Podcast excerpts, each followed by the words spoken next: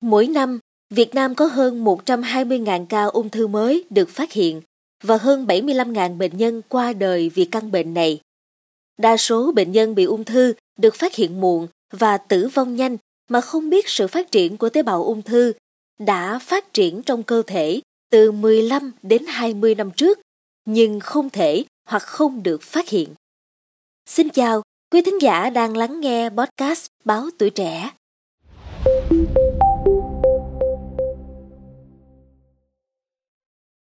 Số liệu cơ quan nghiên cứu ung thư quốc tế công bố năm 2020 cho biết, năm 2018, Việt Nam ở vị trí 99 toàn cầu.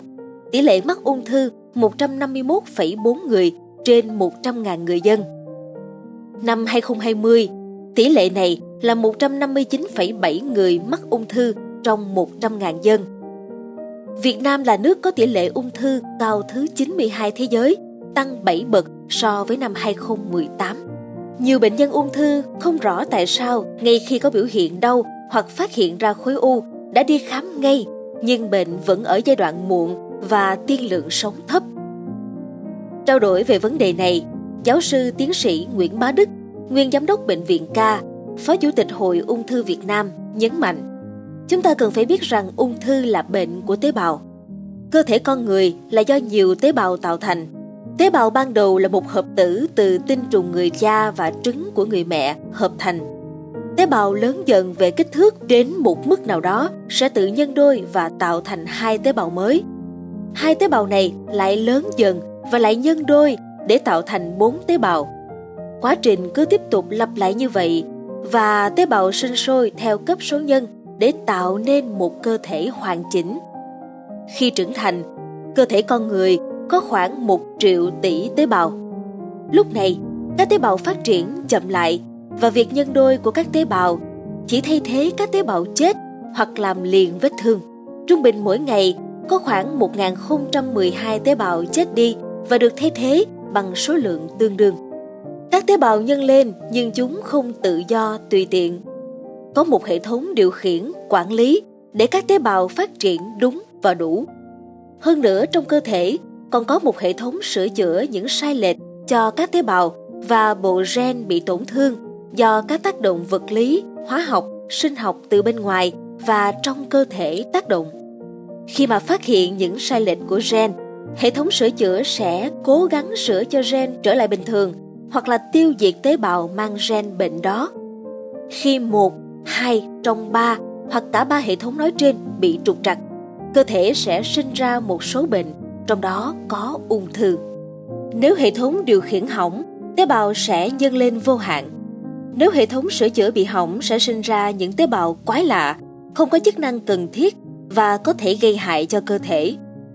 Nếu tế bào biến đổi ở mức độ nặng, cơ thể không thể sửa chữa được, sẽ bỏ tế bào đó đi. Nhưng mà nếu không may, hệ thống sửa chữa này yếu đi hoặc lơ là mất cảnh giác, các tế bào ác tính sẽ nhân lên, bành trướng ra xung quanh. Từ 1.000 tế bào lên 1 triệu tế bào và tạo thành khối u.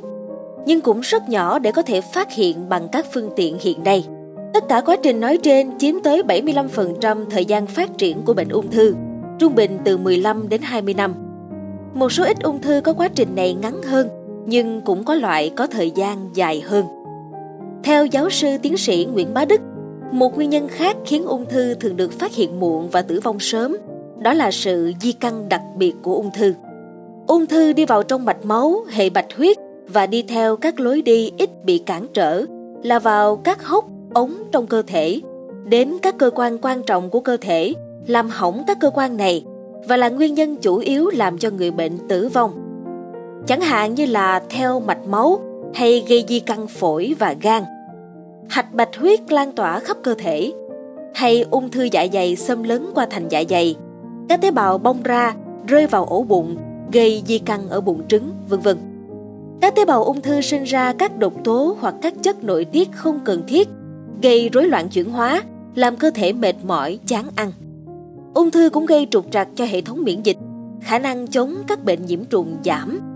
Ung thư gây mất cân bằng dinh dưỡng do các tế bào ung thư tranh chấp các chất dinh dưỡng với tế bào lành, làm cơ thể suy mòn và cuối cùng lại dẫn đến tử vong. Tóm lại, bệnh ung thư là bệnh lý ác tính của tế bào. Trong đó, các tế bào biến đổi, tăng sinh vô hạn, không chịu sự kiểm soát của cơ thể. Vì vậy, chúng ta nên quan tâm tới sức khỏe. Khi có các dấu hiệu báo động cần đi khám để phát hiện sớm ung thư, điều trị kịp thời từ giai đoạn sớm, có thể chữa khỏi nhiều loại ung thư. Cảm ơn quý thính giả đã lắng nghe số podcast này.